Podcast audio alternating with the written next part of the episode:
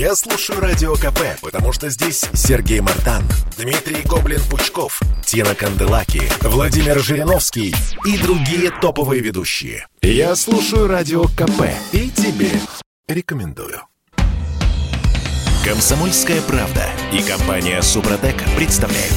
Программа «Мой автомобиль». Ну вот, собственно, и все. Техосмотр больше не нужен. Вчера правительственная комиссия по безопасности дорожного движения одобрила идею начальника ГИБДД Михаила Черникова об отмене обязательного техосмотра. Ну и одна парламентская партия, не будем называть ее, обещает внести проект закона по этому поводу в следующую Госдуму э, после выборов. Э, в общем, всем привет. Я Дмитрий Делинский, Андрей Осипов, редактор портала Осипов точка про у нас на связи. Парни, доброе утро. Доброе утро, дорогие друзья. Доброе утро. А я бы вот, Дмитрий, наверное, все-таки предложил бы озвучить название партии, потому что одно оно, это название, вселяет больше надежды в то, что именно это решение таки будет принято. То есть, по сути, а, это гарантированный прием. Гарантированный прием. А да, с, с другой стороны, вы представьте себе, какие репутационные потери, если нас снова обманули. Вот. Правильно? Поэтому мы же можем озвучить. Да, хорошо. Статью. Конечно. Запомните, эти, эти буквы, это словосочетание. Партия называется «Единая Россия». Да, и вот она избавляет нас от э, мытарств, так сказать. Правда, частично. Хотя, вы знаете, вы знаете, коллеги, мне даже боязно спрашивать у нашей уважаемой аудитории, как они относятся к этому предложению. Слушайте, а вот такой вопрос. А вы верите в разумность своих соседей по потоку? Ну, власть же нам говорит, что разумный человек, садясь за руль, значит, обязан сам, сам по себе следить за состоянием своего транспортного средства. Вот вопрос. Вы верите в разумность своих соседей? Вы верите в то, что они будут следить за техническим состоянием своих машин, что э, вы не попадете в ДТП из-за какого-то осла на, на ведре с гвоздями? восемь тысяч восемьсот. И сами вы будете следить вообще? Да, да. И собираетесь ли вы более ответственно подходить к обслуживанию своего транспортного средства? Лично вы? Да. восемь восемьсот двести ровно девяносто семь ноль два. Телефон прямого эфира восемь девятьсот шестьдесят семь двести ровно девяносто семь ноль два. Это номер, по которому мы принимаем сообщения в WhatsApp, Viber и Telegram. Слушайте, вот риторический вопрос. Интересно, что теперь будет с теми людьми, которые придумали реформу системы техосмотра? Вот это все с фото-видеофиксацией. Да? Мне кажется, если происходило все это в Японии лет сорок лет назад, они бы себе харакири сделали. Я думаю, что они будут лишены квартальной премии. И всего будут страдать. Лишь. Вот это вот максимум, что им грозит, по-моему. Да. Да и то маловероятно, потому что те люди, которые предлагали реформу и фотографирование и все прочее, они сейчас будут предлагать э, особые, меры, да, особые меры для проверки автомобилей старше четырех лет. О, например. Кстати, да, идея-то никуда не делась. Ведь мы с вами должны понимать, что речь идет об отмене техосмотра для машин моложе четырех лет. И в любом случае он будет обязателен для машин старше четырех лет. И он также будет обязателен при а, постановке машины на учет, то есть при смене владельца, при перерегистрации. Простите, Андрей, смотрите, легковые машины все в принципе освобождены от техосмотра будут по этому законопроекту, за исключением тех машин, которые меняют владельца. То есть э, только при смене владельца и только в том случае, если машина старше четырех лет, э, э, нужно будет получать талончик ТО.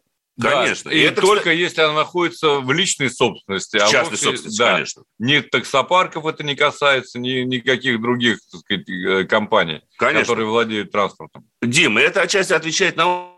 Ваш вопрос. Уверен ли я в том человеке, в том животном, которое, собственно говоря, будет ехать на ведре с гвоздями? Но все-таки, если мы говорим даже о российском современном автомобиле, то до четырёх лет он, ну, ведро с болтами не должен еще превратиться. Все-таки вот до четырёх лет оно еще более или менее надежно и информирует владельца о том, что у него отказали тормоза, что дальше ехать нельзя и так далее и тому подобное. Мы ведь должны понимать и уровень современных автомобилей, даже у тех, которые производятся в России. И не буду, не буду называть компанию, но должен вам сказать, что э, некоторое время назад, так, примерно лет десять-двенадцать, mm-hmm. э, на презентации mm-hmm. одного из российских автомобилей новой модели. Новая модель? Да, было одиннадцать машин. Так. На следующий день, после пробега Краснодар-Сочи, на ходу осталась одна. Да. Поэтому... Это, это сейчас вот я понял, камень в мой огород, что оказывается не только до четырех лет, но и четырехмесячные еще, да, там четырехнедельные машины бывают. Они бывают разные, честно сказать. Согласен. Правда, сейчас это трудно себе представить, потому что все-таки э, рыночные принципы действуют. в автомобилестроении тоже. Слушайте, да. К вопросу о рыночных принципах. Смотрите, такая тонкость. Мы уже сказали, такси, грузовики, автобусы, вообще весь коммерческий транспорт будут, как и сейчас, проходить обязательный техосмотр. При смене владельца машины тоже нужно будет получать диагностическую карту, если машина старше четырех лет. Все это значит, что какая-никакая инфраструктура должна остаться, сохраниться. Чтобы она выжила, власти у нас что? Будут поднимать тарифы на прохождение техосмотра. О, Господи, а вот тоже, да. а возможно. Только единственное, что мне кажется, что мы немножко тут заблуждаемся. При смене владельца машина любого возраста будет проходить техосмотр.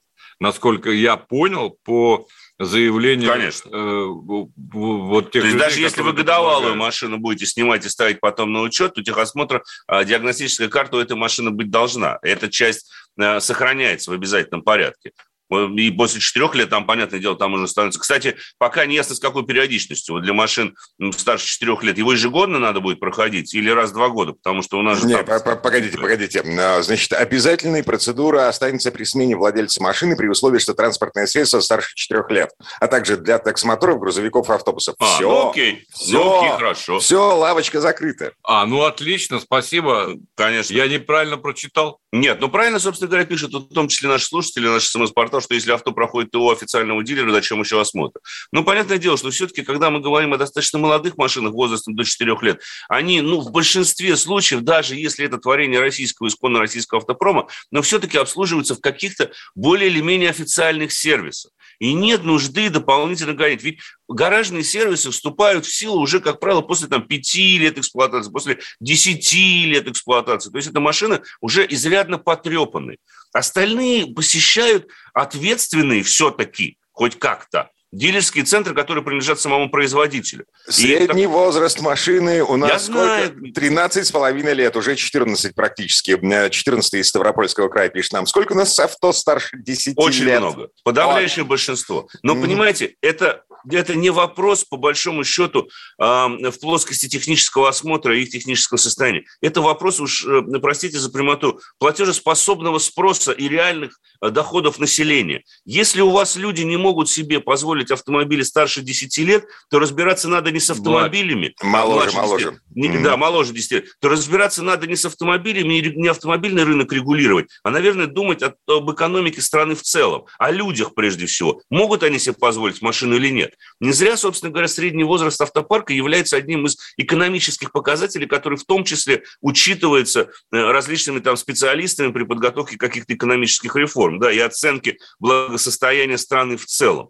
Да, у нас проблема-то, мы сейчас говорим с вами о техническом осмотре. Да, машины старые, но что, собственно говоря, с этим поделать? Давайте сделаем так, чтобы располагаемые доходы населения были существенно выше, и давайте создадим фискальные инструменты, которые стимулировали бы людей покупать более молодую машину. Я не говорю, что сейчас надо брать Японию. Да, мы сейчас договоримся. Да, мы сейчас договоримся тогда иначе, Дим. Конечно, естественно. Я понимаю, но... Вот возвращаясь все-таки к техосмотру, чтобы поставить в этом точку. Вот вы говорите, что они теперь будут повышать тариф для того, чтобы, значит, там техосмотр был выгоден. Вот старая песня о главном. Почему на этот рынок не сделать его конкурентоспособным? Почему? Допустим, когда речь идет о контроле за алкотестерами, государство из этого уходит, из этой сферы, и говорит, отдает это на откуп частникам. Причем, кстати говоря, у меня терзают смутные сомнения по этому поводу. А когда речь идет о техосмотре, где уже есть система и сеть действующих дилерских центров, автотранспортных предприятий, хоть какая-то оставшаяся, да, они говорят, что нет, вот здесь мы будем вводить государственное регулирование, здесь мы будем устанавливать единый тариф и так далее. И так далее. Почему бы тут как раз-таки не пойти на либерализацию этой сферы и не сделать так, чтобы каждая станция технического обслуживания, имеющая лицензию на проведение э, работ по техническому обслуживанию автомобиля, это ведь лицензированная деятельность в нашей стране, имела бы возможность, имела бы возможность проводить техосмотр. А по какой цене? Это уже, собственно говоря, вопрос старый. Пусть это будет отрегулировано рынком. Пусть это бонусом предоставляют дилеры, допустим, своим, так сказать, постоянным клиентам. Но это, ты понимаешь, это все хорошо в большом городе. А в каком-нибудь малом городе или в деревне там или на несколько деревень один единственный пункт. Да, хорошо. Там э, можно задрать так цены, что мало не покажется. Поэтому и регулируют, если э, быть объективным. Возможно, тогда имеет смысл установить какой-то предельный тариф, как у нас есть по полису ОСАГО. Но надо добавить какие-то, э, так сказать, все-таки инструменты для того, чтобы сам бизнес развивался. Надо отталкиваться не от того, что это государственная монополия, так сказать, которая полностью должна государством контролироваться. Государство самый плохой контролер и управляющий в любом случае. Наверное, тут контроль какой-то необходим, я с тобой согласен. Но почему бы в тех же самых малых населенных пунктах не создать такую налоговую среду, когда там появлялись бы те же самые обслуживающие О. центры автомобилей? Вот. Иными словами, надо сделать так, чтобы этим бизнесом в том числе было заниматься выгодно. выгодно. Все. Да. И для этого нужно убрать государство оттуда. Абсолютно Слушайте, верно. Слова очень простые, очень-очень простые. простые, но на, на практике все это выглядит слишком сложно для наших властей. Вот. Да, наши власти, что, если мы не можем справиться с техосмотром, проще его отменить, к чертовой матери. Но, но это тоже позиция, Дим. Вот лучше там... пусть будет так. Лучше чем, отменить, чем э, мучить людей. Чем это мучить правда. людей, да, и на протяжении двух лет из пустого в порожнее, простите, каких двух? Ну, уже скольких лет? Вот, и главное, ничего никуда не двигается. Даже сейчас не будут меня захлестывать эмоции. Замолчу. восемь восемьсот двести ровно девяносто семь ноль два. Телефон прямого эфира восемь девятьсот шестьдесят семь двести ровно девяносто семь ноль два. Номер, по которому мы принимаем сообщения в WhatsApp, Viber и Telegram. Что там у нас? А, да, вот. Из Свердловской области шестьдесят девятый пишет... Давайте честно, ну кто проходил этот техосмотр? Тысяча рублей и, собственно, все. Если только машины в салоне и э, в кредит. Короче говоря, э, это как с легкими наркотиками. Некоторые страны пошли по пути декриминализации бизнеса, для, ну, в смысле, наркоторговли, для того, чтобы э, решить проблему этой самой наркоторговли, вывести ее из... Э, э, вернемся. Решили? Да. Решили. Через пару минут вернемся. Я слушаю «Комсомольскую правду», потому что «Радио КП» — это корреспонденты в четырехстах городах России. От Южно-Сахалинска до Калининграда. Я слушаю «Радио КП» и тебе рекомендую. «Комсомольская правда» и компания «Супротек» представляют. Программа «Мой автомобиль». Продолжаем радоваться жизни. Ну, в предыдущей четверти сейчас радовались в связи с тем, что отмена техосмотра нам с вами сметит. Практически полная отмена обязательности техосмотра. Сейчас радостная статистика. За август продажи на российском авторынке, продажи новых машин рухнули на семнадцать процентов. В последний раз так плохо было в мае двадцатого, когда автосалоны вообще были закрыты нафиг. Это грустная ситуация на самом деле, потому что ведь в данном случае мы можем говорить не только о том, что платежеспособность спрос снижается, а, к сожалению, потому что мы сравниваем, к слову сказать, с августом две тысячи двадцатого года, тогда тоже непросто было. А проблема в том, что... Не самое лучшее время, да? Да, увеличивается как раз-таки разрыв между спросом и предложением.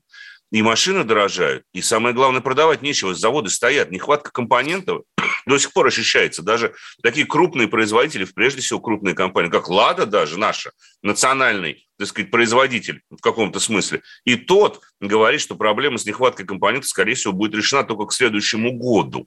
Слушайте, а основная, основной компонент, нехватка которого сейчас ощущается, это э, чипы, да? Да. И вот смотрите, характерная деталь. По сравнению с августом двадцатого года э, россияне покупают все больше и больше китайцев. У всех остальных провал, э, ну, Toyota, может быть, еще держится, а Cherry, Haval, Geely, рост они в плюсе. А Китай, напомню, основной поставщик чипов для автопромысла. Совпадение? Не думаю. Ну, вообще, вообще, если позволить такую ремарку, я, конечно, очень не националист никаким образом, но только у китайцев же есть такой один из принципов философии, что если как бы в бизнесе вы смогли создать яму, в которую попал ваш контрагент, а, а вы в результате этого заработали достаточное количество денег, да, и стали более успешным, то это хорошо. Это не является подставой, да, как вот в нашем э, смысле. То есть за счет другого накопить себе состояние в китайской философии это нормально. Поэтому чему удивляемся? Если они производят все чипы, ну, понятное дело, что в первую очередь они будут удовлетворять нужды собственного Но, производства. Честно сказать, я бы тут не искал конспирологию, ну, да. на Может самом быть, деле. Я не прав. Просто, просто потому, что китайцы прекрасно понимают, свято место пусто не бывает. Угу. Организовать производство чипов нет проблем в Таиланде или там в Африке где-нибудь, или еще. Угу. Это вопрос инвестиций, не более того.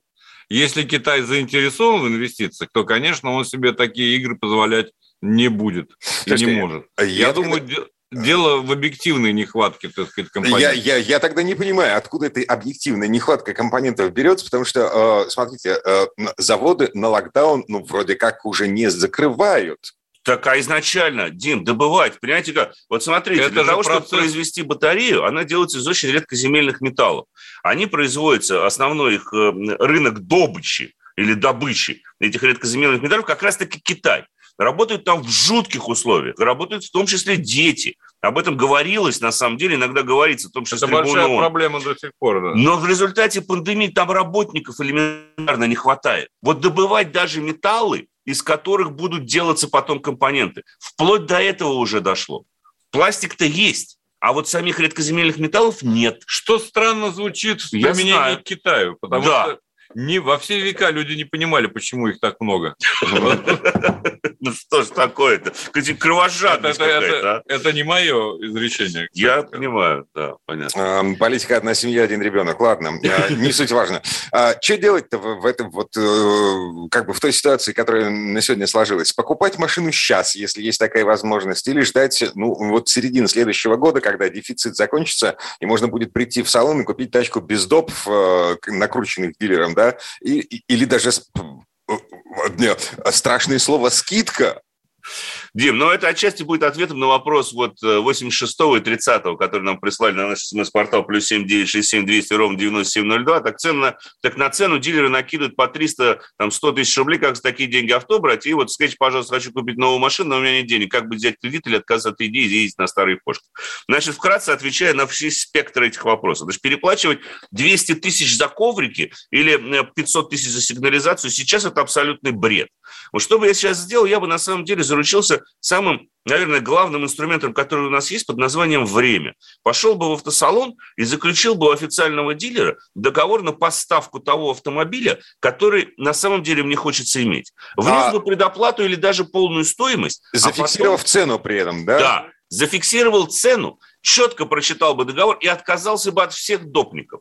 Любой дилер не имеет права отказать вам в такой услуге. Он предоставляет производителя. Он не имеет права вам навязывать, ну, понятно, что они навязывают. Как правило, на этапе заключения договора продавец дилерского центра, если у него действительно есть машина в наличии, он либо сторгует коврики подешевле, и вы возьмете машину за, ну, вменяемую, скажем так, доплату, либо попросту вынужден будет подписать договор, а вы те деньги, которые вы сэкономите в результате ожидания машины там, три, четыре, пять месяцев, ну, просто потратьте сейчас на существующего железного коня, подшаманьте его, как говорится, чтобы в ближайшие полгода он безотказно работал. Или внешне выглядел хорошо, вы могли его перепродать без особой потери. Потому что продать подержанный автомобиль сейчас можно быстро и достаточно выгодно. А вот с покупкой нового тяжело. Поэтому заключите договор и все.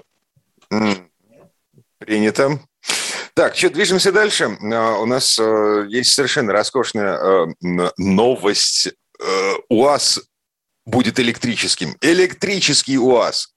Электрический. Я вам скажу по секрету, да. только между нами, что некоторые на нем ездили. Андрей, Ау. например. Ну, хорошо хоть, хорошо, хоть вы не назвали сейчас его электрическим козлом, понимаете? Но это тогда называют его электрический охотник, потому что в основе это Хантер. Действительно, в минувшие выходные состоялось в Подмосковье такое очень узкое закрытое мероприятие, посвященное восьмидесятилетию самой компании УАЗ, ну и, конечно же, их сотрудничество многие в интернете видели с одной чешской компанией, которая создала электрический «Хантер». То есть они взяли стандартный «Хантер», российский, наш внедорожник, УАЗ, и перевели его полностью на электротягу. Но, а. я прошу прощения, в качестве реплики, если вы думаете, что это УАЗ, угу. вот прям поднапрягся так и решил шагнуть в будущее огромным шагом, то, в общем, его подвигли на это вовсе даже не чехи, и не сами русские, англичане. А как раз англичане. Это вообще поразительно. История создания очень забавна. Дело в том, что, значит, есть человек, ну, я просто с ним лично познакомился, он глава, собственно говоря, этой тюнинговой компании эм ви Waters, достаточно известная в Чехии компания, и у него есть приятель, который живет в Великобритании.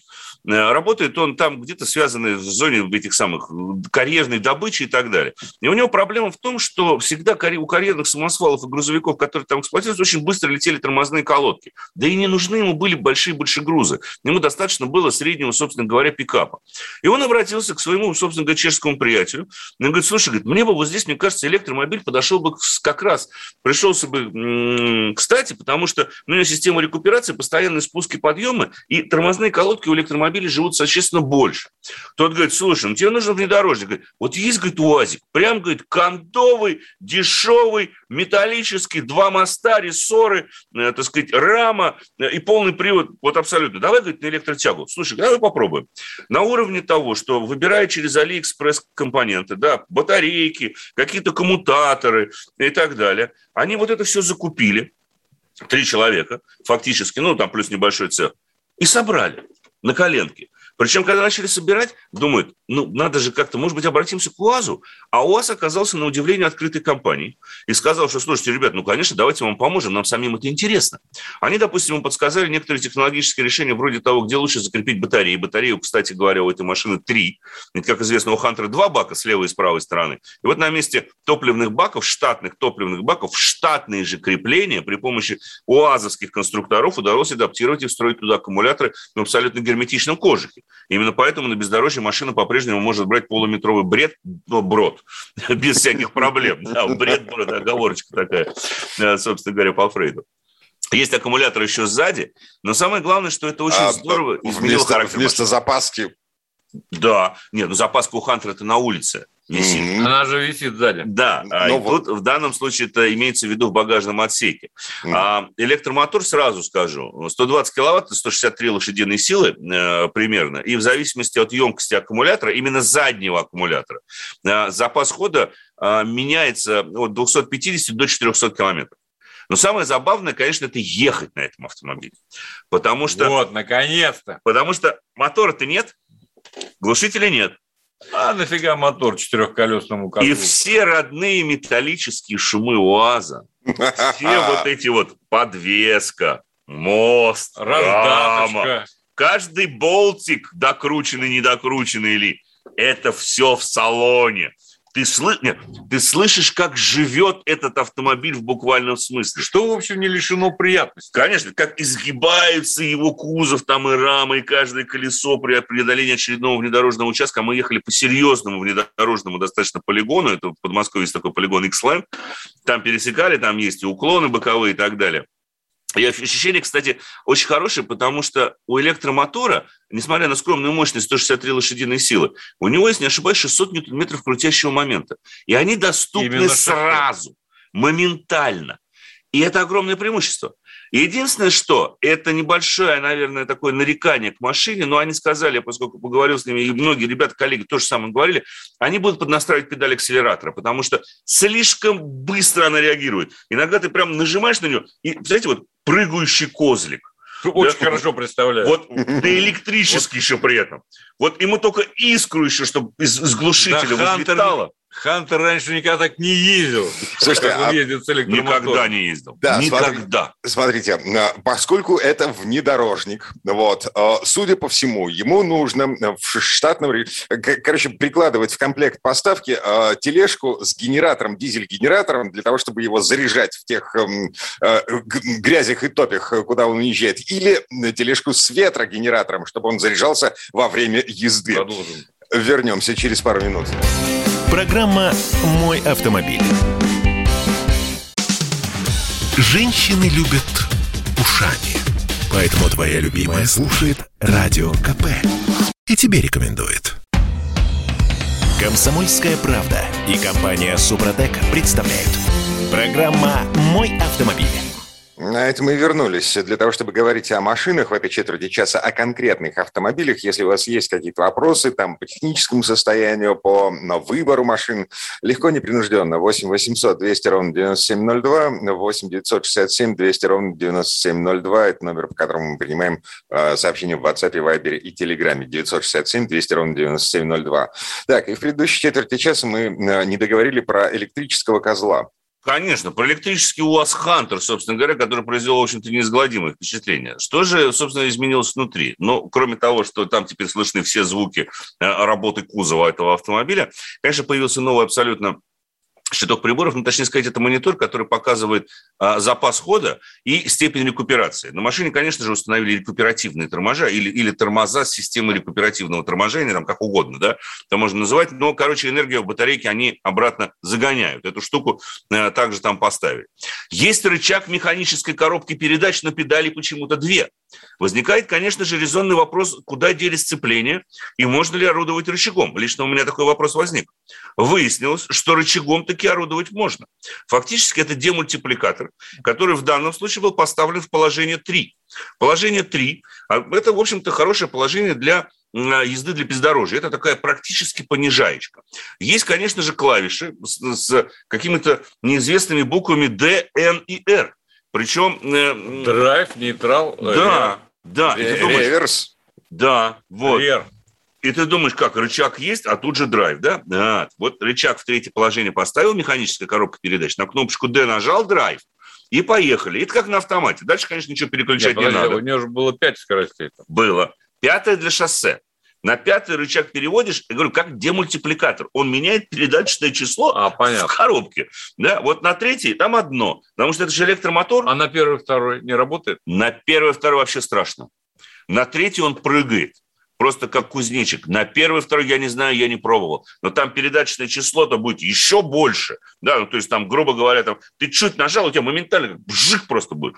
Наверное, будешь вжик. Это, наверное, уже очень опасно. Они сказали, нет, первый, второй не надо. Вот третий нормально. Третий, говорит, нормально, для бездорожья действительно хватает. Uh-huh. Да, для бездорожья вполне себе хватает третьей передачи, потому что на бездорожье машина себя ведет даже лучше, чем обычный УАЗик. Ну, единственное, с поправкой на то, что нужно очень... точно дозировать усилия по педали, потому что электричество – большой крутящий момент.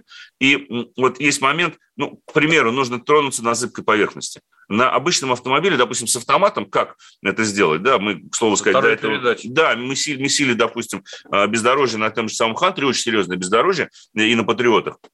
Как это делать? Просто отпускаем педаль тормоза. Если автомат нормально настроен, он начинает потихонечку-потихонечку двигаться, чтобы не сорвать колеса в пробуксовку. И мы также начинаем работать по акселератору. В случае с электротягой это сделать тяжело, потому что ты только до нее дотронулся, у тебя шестьсот ньютон-метров сразу же плеснулось туда, на все четыре колеса. И поэтому вот тут тяжеловато. Но если преодолевать препятствия в натяг, ну, допустим, мы проезжали заезд на лестницу стандартный, да, вот эти вот упражнения, которые есть по бездорожью, проезд по камням или глубокие камни. Если чутко, прям вот, вот очень точно в натяжечку все делать, все получается хорошо. И даже м- преимущество в том, что момента больше, и все четыре колеса блокировки-то остались, и можно заблокировать задний дифференциал. То есть весь внедорожный арсенал передний. Сохранен. А, передний, а зачем его блокировать? Так, там и так мост. Ага. Понимаешь, ну, с другой стороны, Слушай, да, там, с- самый главный вопрос. Все это великолепие. Я напомню, речь идет об электрическом УАЗе «Хантер». Это все, ну, как бы такая модель для экспериментальная игрушка. Нет. Для того, чтобы показать, ну, да, мы можем. Нет, вопрос принят. Значит, в феврале начнется мелкосерийное производство. В апреле первые десять машин будут отгружены первым десяти покупателям, которые уже разместили заказы. И, скорее всего, УАЗ поставит эту машину на мелкую серию. То есть это будет заводское производство, а не коленное. Конечно же, компоненты сейчас нигде там через китайцев или через те же самые маркетплейсы покупаться не будут. Я вам могу сказать, сколько стоит этот автомобиль не в розничную цену, а именно столько, во сколько он обошелся чешской компании. Он обошелся суммарно, с учетом стоимости всех компонентов и работ, в сорок тысяч евро. Понятное дело, что столько он стоить не будет, потому что, ну, если вы переведете, да, это больше трех миллионов рублей получится. Понятное дело, что столько он стоить не будет. Не может. Просто. Не может, да, потому что компоненты покупались просто буквально через интернет. Когда речь дойдет даже до мелкой серии, и, собственно говоря, компоненты будут приобретаться уже другими людьми на других рынках, да, непосредственно завода, то цена будет существенно ниже. Но какова будет розничная цена, пока непонятно. Пока речь идет об опытной партии в десять автомобилей, которые будут отправлены на опытную эксплуатацию. Но а то, что машина получит, что хотят. Получат англичане Я все, что вот хотят. Все, что, все, что они хотят, таки получат. Ничего угу. с ними не, не случится, ну, все у них будет. Слушайте, ну, от а... чехов. Конечно. Да. Что получается? У нас в нашей стране, ну, за исключением экспериментов с Ладой и Ладой, да, получается, впервые налажено конвейерное, пусть и мелкосерийное, производство электромобилей. Легковых. Ну, конвейер это мы с вами условно говорим. Кто, Конечно. Был, кто был на УАЗе? Ну да, ну конвейер, может быть. Но вообще, на самом деле, прелесть конструкции Хантера, чтобы уж подвести итог под ним, перейти потому что к другим автомобилям, прелесть конструкции Хантера, вот эта рама, это старая олдскульная конструкция в том, что ее перевести на электротягу не так сложно. Он же ведь там у него кузов снимается, она разборная же. Это же машина уровня с отверткой, молотком и парой гаечных ключей и плоскогубцами. Ее всю можно разобрать и собрать. С нуля и заново и обратно. Это же кондовый автомобиль. Это, кстати говоря, это его преимущество. Почему они так долго живут? Обратите внимание, что вот такие кондовые армейские автомобили, а к одному из них мы сейчас перейдем, да. Из океана, да? Они живут, на удивление, долго, по полвека, а то и дольше. Как Мерседес Геленваген, да, к примеру, да. К примеру. А, в смысле, живут а, не физически, живут на конвейере.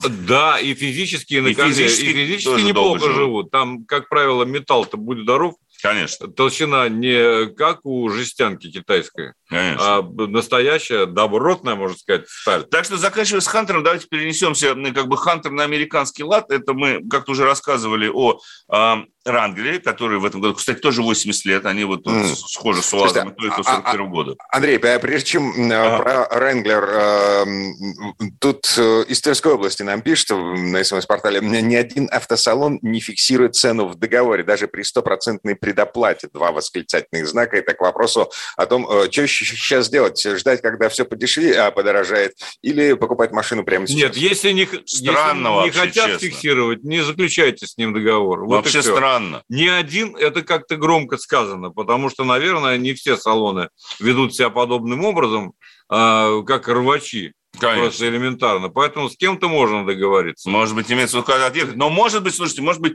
может быть реалии рынка сейчас Но... стали настолько суровы. Тогда плюньте на это дело, идите на вторичный рынок, и все.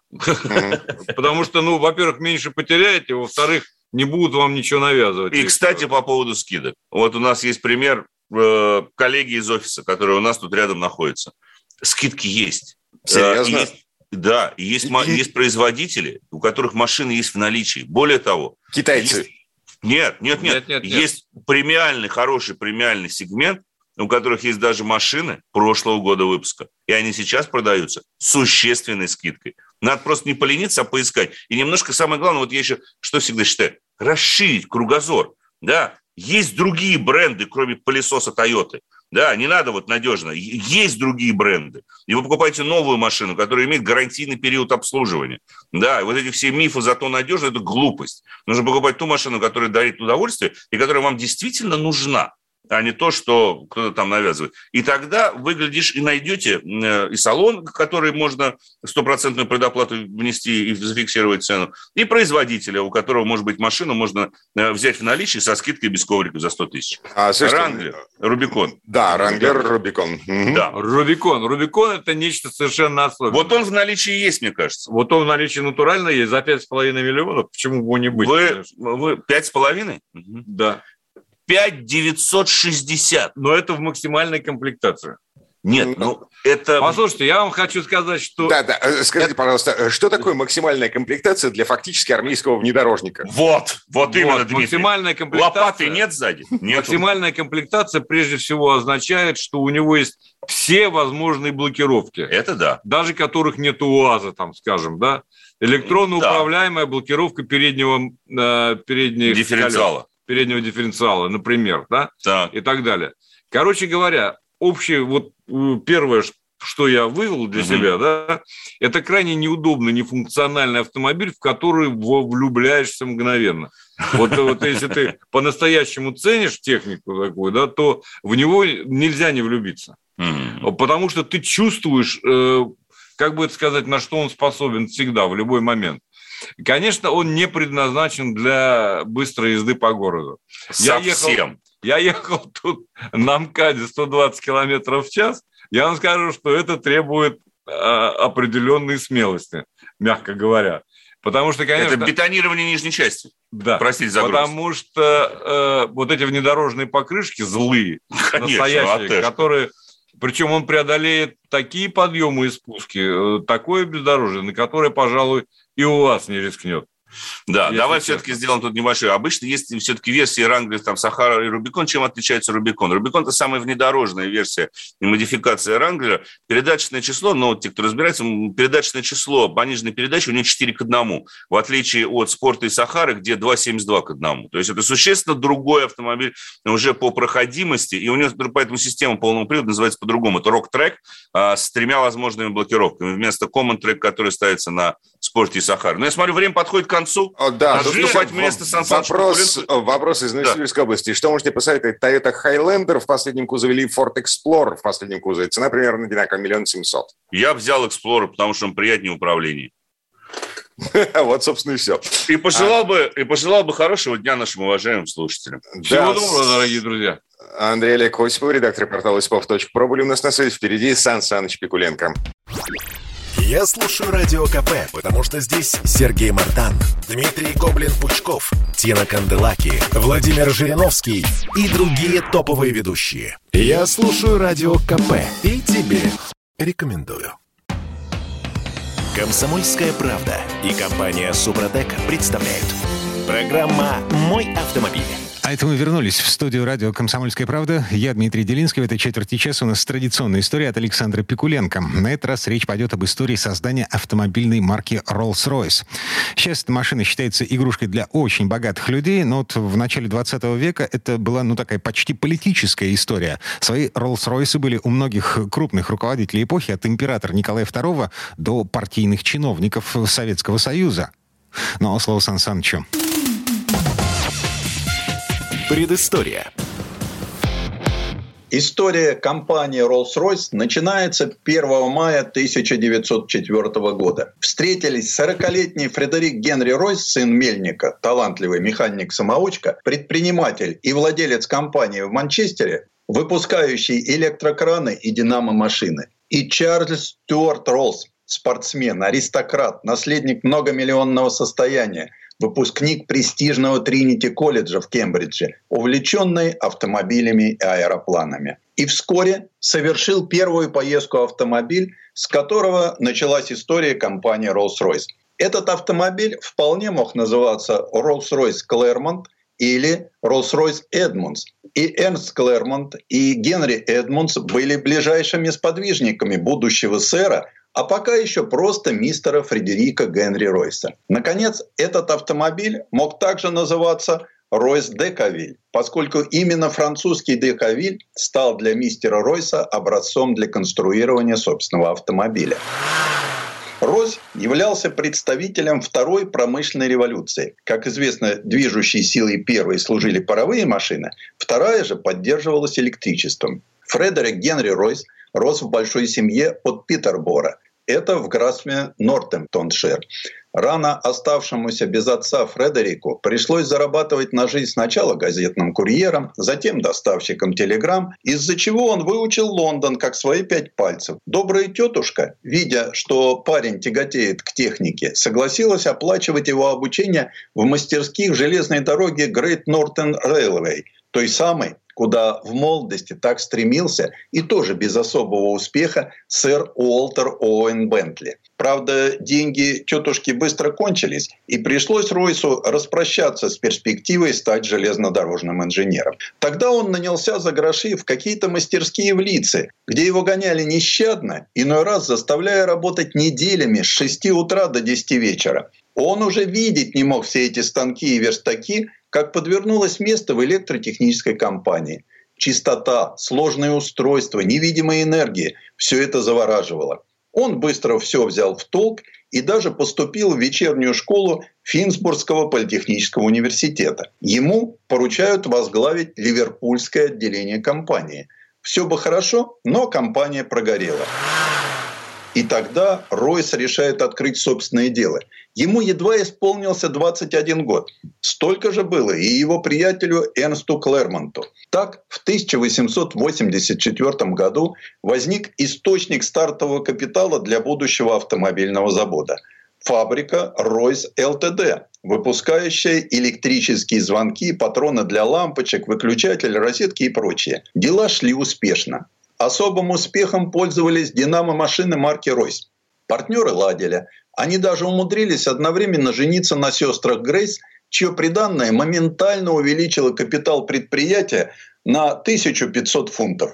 Фред, именно так, а не Генри, звали близкие Ройса, оказался редким трудоголиком. Его чрезмерная увлеченность работой начинала беспокоить и его жену Минни, и партнера. Клермонт и их семейный доктор всячески старались заставить Фреда отдыхать. Даже приобрели три квадрицикла «Дайдион» для совершения вечернего мациона. Ройс сам оснастил квадрициклы электрическим освещением. Однако тут страну охватил экономический кризис вследствие не совсем удачной англо-бурской войны. Хлопот в связи с этим прибавилось. Закончилось все нервным срывом и практически принудительной отправкой на отдых в Кейптаун. Морское путешествие, как известно, лучшее лекарство для англичанина. В пути Ройс проштудировал английский перевод книги Жерара Лаверна «Теория и практика автомобильного движения».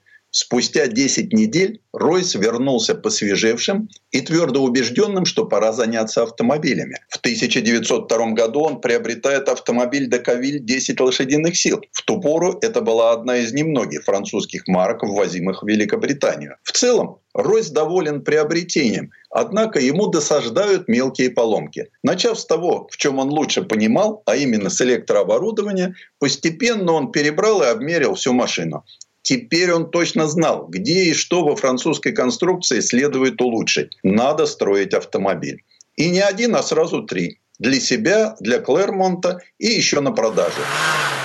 Под новое дело вполне подходили мастерские на Куки-стрит один А в Манчестере, куда компания переехала в тысяча восемьсот восемьдесят восьмом году. Эрнст Вуллер, один из первых работников нового предприятия, вспоминал, что над чертежами корпели два опытных автомобильных конструктора – Адамс и Шипли. Однако сам Ройс влезал в мельчайшие детали. Ему внезапно приспичивало заменить кожаную прокладку или сальник. Такое вполне могло случиться посреди ночи. Дело продвигалось.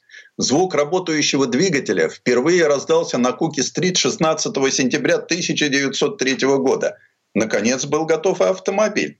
Главным его внешним отличием от Decauville был пластинчатый, а не змеевиковый радиатор. Тестировал автомобиль Эрик Плетфорд, еще один бывший электротехник. Сначала ему отвели роль моториста, а затем и испытателя.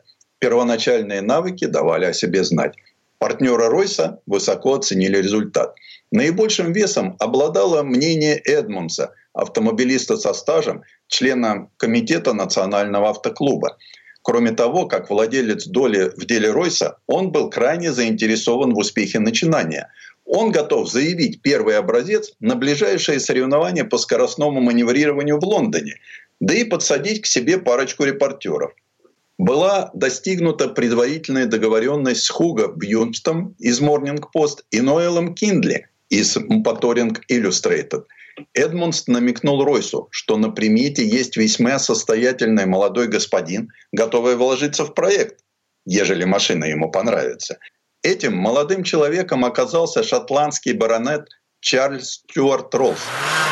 Окончательно судьба проекта определилась за тем самым знаменательным обедом в тогда еще только открывшемся отеле «Мидланд» в Манчестере, в ходе которого мистер Ройс и сэр Роллс окончательно поладили. И уже на декабрьском автосалоне в Париже выставлялись две машины. Первый – Ройс десять лошадиных сил и его дубликат, уже Rolls-Royce. В тысяча девятьсот шестом году в Париже дебютирует Rolls-Royce сорок пятьдесят, позже названный «Серебряным духом». И спустя год автомобиль уже продается под лозунгом «Лучший автомобиль в мире». В том же тысяча девятьсот седьмом году появляется эмблема марки – две буквы «Р». В тысяча девятьсот одиннадцатом скульптор Чарльз Сайкс сотворил легендарную статуэтку «Дух экстаза».